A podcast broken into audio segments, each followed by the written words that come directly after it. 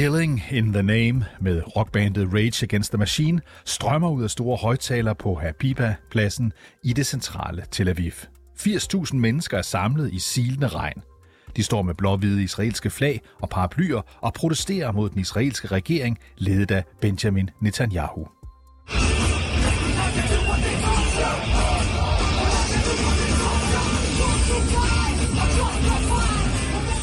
Sangen i højttalerne er meget symbolsk, for ifølge demonstranterne så er Netanyahu ved at dræbe den israelske højesteret. Og han påstår, at det er i demokratiets navn. Du lytter til Konfliktzonen, hvor vi i dag skal til et Israel, der ifølge den israelske opposition er på randen af borgerkrig. Vi dykker ned i de store protester mod den mest højreorienterede regering, landet nogensinde har haft. Mit navn er David Trads. Velkommen til Konfliktzonen.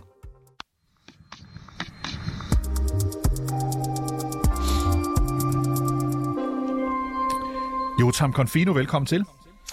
Tak skal du have. Du er freelance journalist hos U S A Today, og du er med fra Tel Aviv i Israel, hvor du lørdag overværede protesterne. Jotam, hvordan oplevede du protesterne? Jeg vil sige, jeg oplevede det som en folkevandring i silende regn, og grunden til, at jeg nævner, at det regnede, øh, det er et vigtigt detalje, fordi det kan få selv den mest ideologiske israeler til at blive væk fra demonstrationer, men ikke dengang. Øh, folk trodsede regnen og øh, gik imod den her centrale plads i Tel Aviv, som var øh, gjort klar til, at der skulle holdes taler, der skulle spilles musik. Altså meget veludført, meget velorganiseret og planlagt selvfølgelig.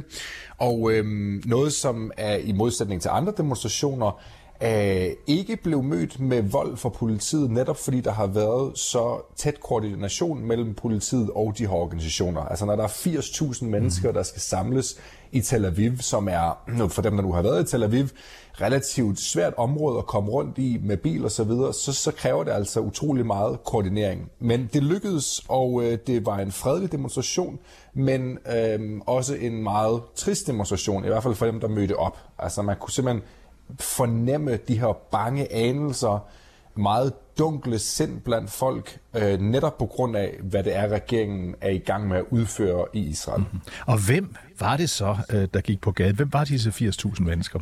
Jamen, det er jo også meget interessant, fordi at hvis vi kigger på nogle af de andre organisationer fra de senere år, for eksempel specifikt mod Netanyahus korruption, øh, korruptionsanklager, så var det en meget specifik gruppe, altså folk, som var utrolig trætte af ham, og på ingen måde ville acceptere, at, at en at korruptionsanklaget premierminister kunne få lov til at sidde på magten den her gang. Der var det altså en lang, en bred palet af forskellige folk, unge, ældre, religiøse, sekulære, øhm, som var mødt op. Og det var simpelthen af den grund, at det, som regeringen står for, det provokerer en lang række israelere. Øhm, man skal huske på, at mange af de her ministre, der sidder i regeringen, de er åbenlyst homofobiske og racistiske, så der er rigtig mange, som har et problem med det, som er mødt op, altså mange, der tilhører mm. L G B T Q-samfundet. Men så er der selvfølgelig også dem, som er bange for, hvad der er i gang med at ske, ske med højesteret nu, som er, tilhører en anden gruppe mennesker i Israel. Så en virkelig bred palet af forskellige mennesker, der er mødt op. Så lad os lige zoome ind på det der, et af hovedbudskaberne, måske hovedbudskabet fra demonstranterne, nemlig at de siger, at Netanyahu er ved at dræbe, det er simpelthen udtrykket, den israelske højesteret, og så siger de, det vil han ovenikøbet gøre i demokratiets navn. Hvad mener de med det?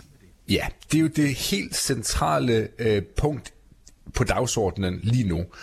Netanyahus regering har annonceret en juridisk reform, som vil indskrænke højesterets magt. Sådan som Israel er konstrueret lige nu, så har man et, en række basallove, altså ikke det samme som man har i Danmark med en grundlov, men en række basallove, som ikke er lige så beskyttet som for eksempel en grundlov. Derfor har højesteret altså øhm, lov til at sige til parlamentet, hvis de indfører en lov, som de mener er forfatningsstridig, så at sige, at det simpelthen ikke godt nok. Det, det, det vil vi ikke tillade. Det vil regeringen ændre på. Regeringen vil ændre det sådan, så at man kan, at, at parlamentet eller regeringen kan indføre en hvilken som helst lov, at de har lyst til.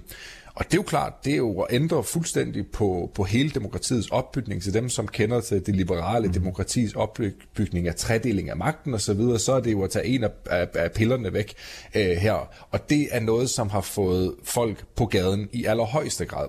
Og en anden ting, som også er inde i den her reform, det er, at det ikke nok med, at man vil indskrænke højesterets magt, man vil også ændre øh, det sådan, så at regeringen kan udpege dommerne, der sidder i Højesteret, højesteretten. Sådan, sådan er det altså ikke i dag. Så man vil gøre det til en fuldstændig politiseret og svagere instans i samfundet.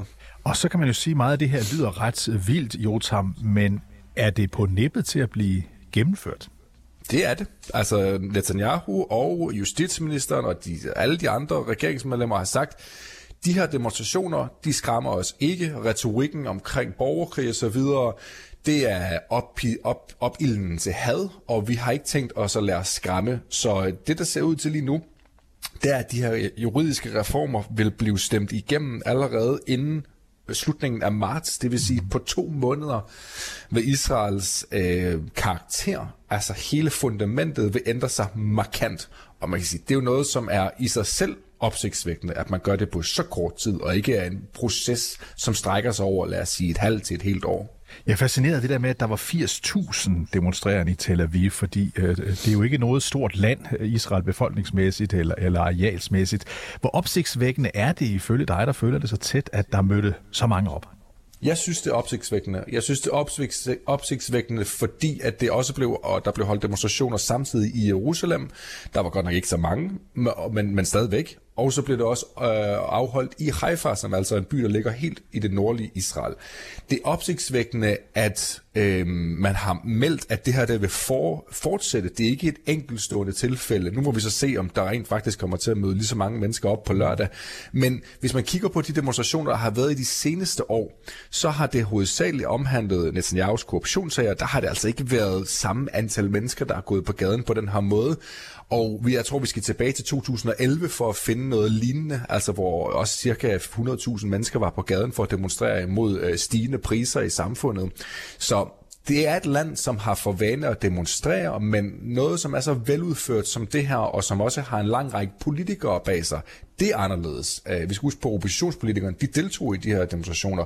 De mødte op og stod i regnvejr her og var på gaden med deres landsmænd, og det er ikke noget, som man på den måde normalt ser blandt politikere, og de kan godt lide at holde sig indendørs og lade folk gå på gaden i stedet for. Og så er du inde på her, at Tel Aviv selvfølgelig har set store protester før, men det der blandt andet er opsigtsvækkende denne her gang, for nu at bruge et stort ord, det er, at, at oppositionen selv, højtstående politikere, de taler om, at Israel simpelthen er på randen af en borgerkrig. Det er jo meget store ord. Hvorfor bruger de dem? Ja, det er store ord, og jeg vil sige, normalt så kan israelerne og specielt politikerne godt lide at tale med store ord. Altså, vi synes måske i Danmark, at retorikken godt kan være lidt sådan bisk nogle gange. Det er altså vand i forhold til Israel. Øhm, men jeg synes, det er opsigtsvækkende, at der bliver talt om borgerkrig, for det er trods alt ikke et ord, som så tit bliver brugt. Det er det altså ikke. Og det, er, det bliver brugt, fordi de seriøst mener, at den her opsigtsvækkende eller omfattende juridiske reform, den vil ændre landet på en måde, så at, at, at folk vil blive, simpelthen blive ramt på deres rettigheder, og det vil få folk til at gå, altså få ud og gå op af sofaen og gå på gaden, og i sidste ende kan det ende med, at man, man clasher med enten politiet eller med moddemonstranter, altså demonstranter, som er enige i, at, at, at, at det juridiske samfund skal ændres. Så man er bange for, at det kan føre til, til vold, decideret vold, fordi folk de kommer til at miste besindelsen, og i frustration kommer til at, at, at afreagere på enten politiet eller på, på andre højrefløjs demonstranter. Og Jotam Confino, udover at være med til demonstrationen, eller dække den rettere sagt, i lørdags, så var du mandag i Knesset, altså det israelske parlament i Jerusalem, hvor du talte med en række politikere. Hvilken politisk reaktion har de her protester affødt? Jamen det, det er meget interessant, når du taler med dem, som sidder i regeringen, specielt de højreorienterede partier, de går rundt med et stort smil på læben. De er super glade. Så der er virkelig en god stemning, altså, og det, det er jo en helt surrealistisk at, at se det, fordi så går man over på den anden side af gangen og kan se oppositionspolitikerne stå i hjørnerne og altså virkelig have alvorlige blikke, og, og, og, og dem, jeg taler med, også mener jo vitterligt, altså også, også dem, jeg taler med sådan off the record, altså de, de er virkelig, virkelig bange for, hvad der, der foregår. De kan slet ikke kende landet længere. De synes, det her det går imod alt, hvad Israel står for. Altså Israel er baseret på, og et, på et, som, som sagt, en tredeling af magten, altså et liberalt øh, demokrati. Det kommer til at ændre sig markant, så de er utrolig bange, og de er også bange for, hvad det er for en retorik, som den her nye højrefløjsregering, den lægger for dagen. Den har utrolig meget racisme og homofobi i sig, øh, og det er noget, som også gør rigtig mange af dem øh, bange og, og så bekymret for, hvad, hvad fremtiden bringer for Israel. Og nu siger du så, at regeringens politikere, ministre, men også deres politikere i Knesset, de sådan går rundt og smiler og er glade, fordi de får det her gennemført, de holder fast i deres reformer. Hvordan provokerer det, om jeg så må sige, protester? Hvad betyder det for protesterne og demonstrationerne? Jamen, altså, der er ikke nogen tvivl om, at dem, der går på gaden, føler sig voldsomt provokeret af at se, hvordan regeringen håndterer det her.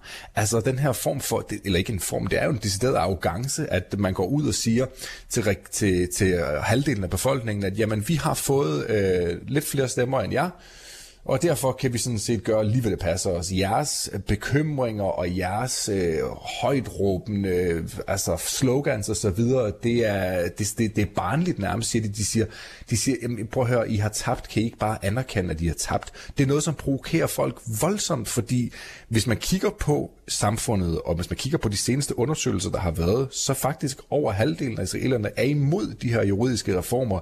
Og så kan man sige, hvorfor er de så stemt på det her partier? Jamen det er fordi, at partierne står for en lang række andre ting også. Altså de her juridiske former er blot et af deres valgkampagnepunkter. Mm. Øh, så det her juridiske reformsprogram, det er så faktisk noget, som størstedelen af israelerne er imod. Så derfor føler demonstranterne, at det er voldsomt provokerende og voldsomt arrogant at stå på den her måde og afvise halvdelen af befolkningen, som om at det er et par utilfredse mennesker, der står på en plads og, og råber højt. Så hvad vil regeringen anført af Netanyahu gøre ved det? For de har jo, som du siger, lige akkurat flertal.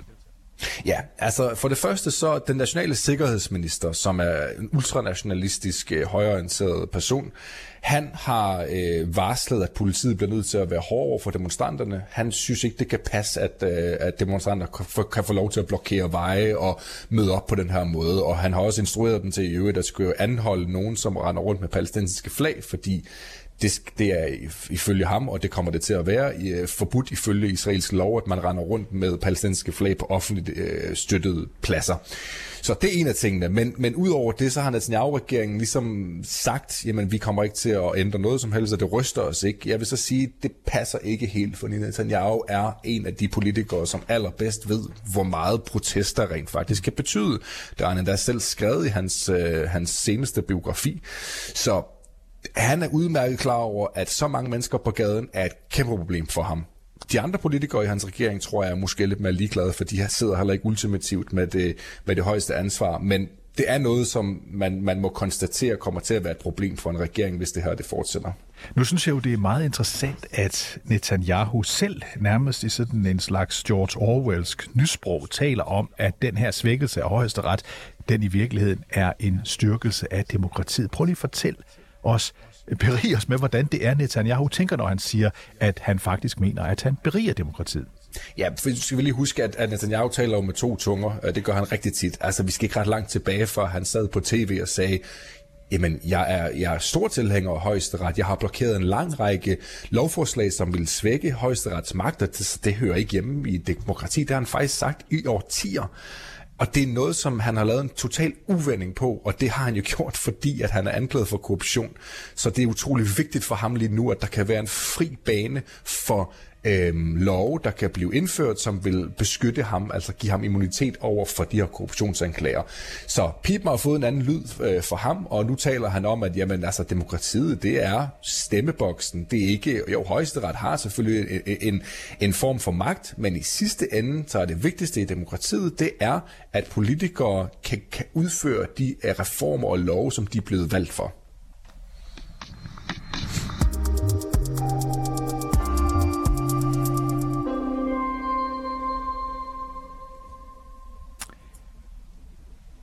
Vi skal lige prøve at høre et klip her med Benny Gantz, leder af oppositionsalliancen National Unity.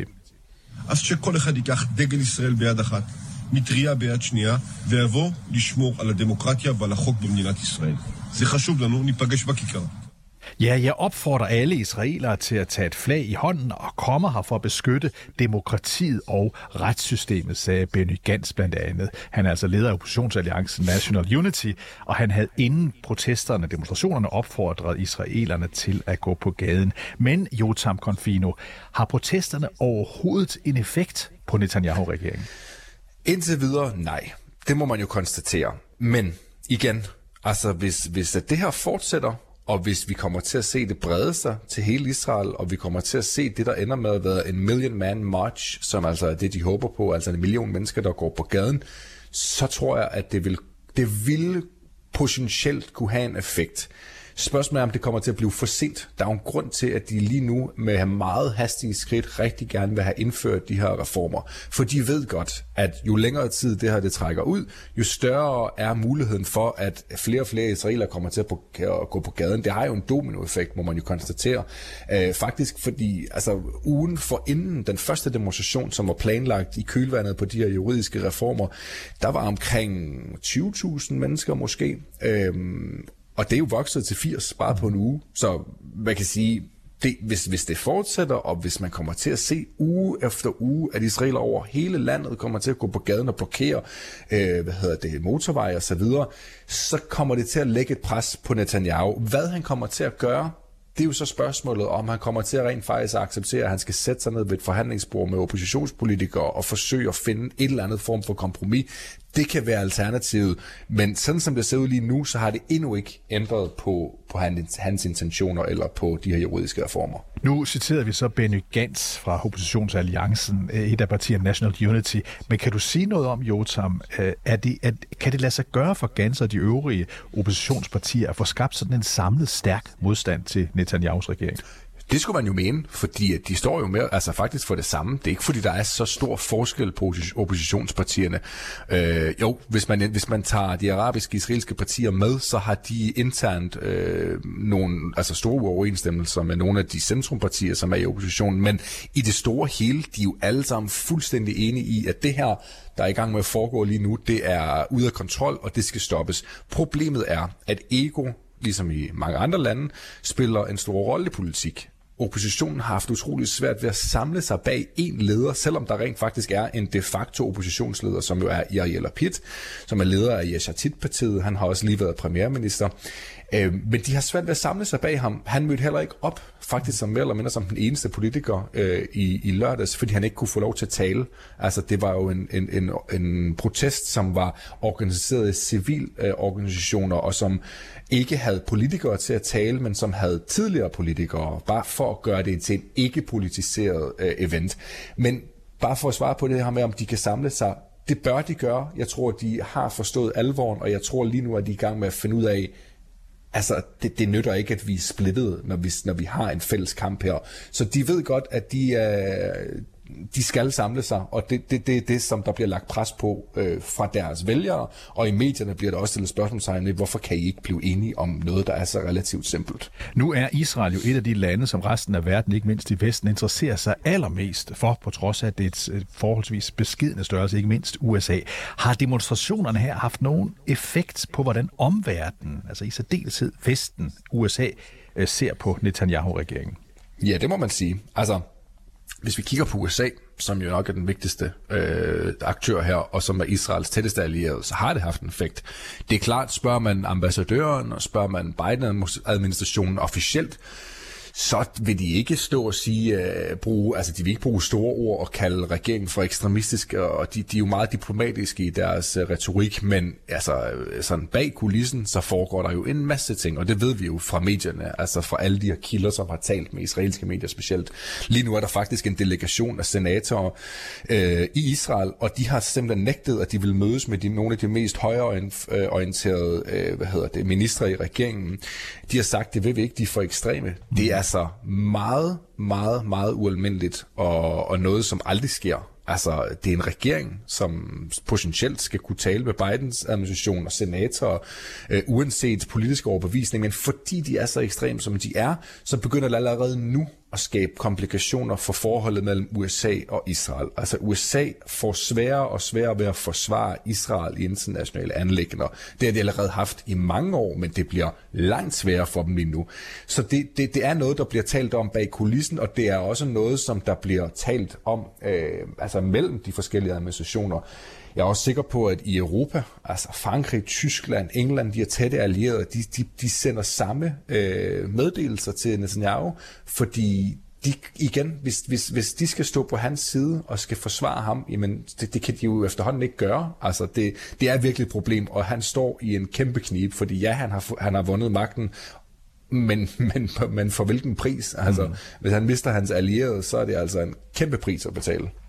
Så vi har talt om store protester i Tel Aviv, og du har sagt, at de måske kommer til at vokse, sprede sig osv. osv. Og vi kan også høre fra dig, at Netanyahus regering ikke agter at bøje sig i forhold til den her højesteretsreform. Er der nogen mulighed for Jotam for, at højesteret får sin magt tilbage? Det er simpelthen uh, million dollar question, som man siger. Det er meget, meget, meget, meget svært at vurdere lige nu. Altså det eneste, der vil kunne stoppe det, det er et form for kompromis, hvor man gør de her reformer noget, noget mindre aggressive. Jeg tror, jeg tror, det er for sent at stoppe reformerne, men man kan måske stoppe, hvor, hvor vidtrækkende de er. Og det, det, det kan være, at Netanyahu-regeringen vil sætte sig ned med oppositionspolitikerne og tale om det her, for at finde et kompromis, netop for at undgå, at det ikke skal køre fuldstændig ud af kontrol, det her. Men jeg tror, at vi kommer til at se et forandret Israel, sådan rent retsstatsmæssigt. Øh, det kommer vi til at se uanset hvad. Om det så kan, altså ved en ny regering om et par år, om det så kan omvendes, altså om der kan laves endnu en uvending, hvor man så tilbageruller noget af det her. Det kan være. Det har oppositionslederen Jair Lapid jo allerede sagt, at når han bliver valgt, siger han.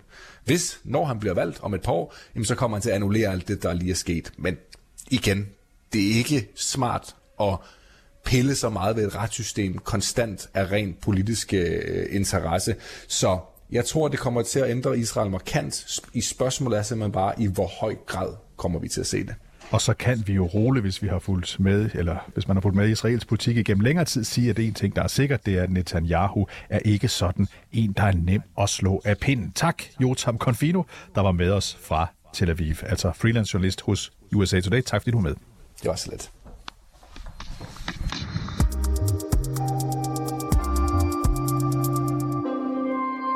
Du har lyttet til dagens afsnit af Konfliktzonen fireogtyve syv's udenrigsmagasin. Mit navn er David Trads. Holdet bag programmet er Christine Randa og Sofie Ørts. Du kan lytte til programmet direkte, det kan du mandag til torsdag fra klokken otte til klokken otte tredive, men du kan selvfølgelig altid finde programmet som podcast der, hvor du finder dine podcasts.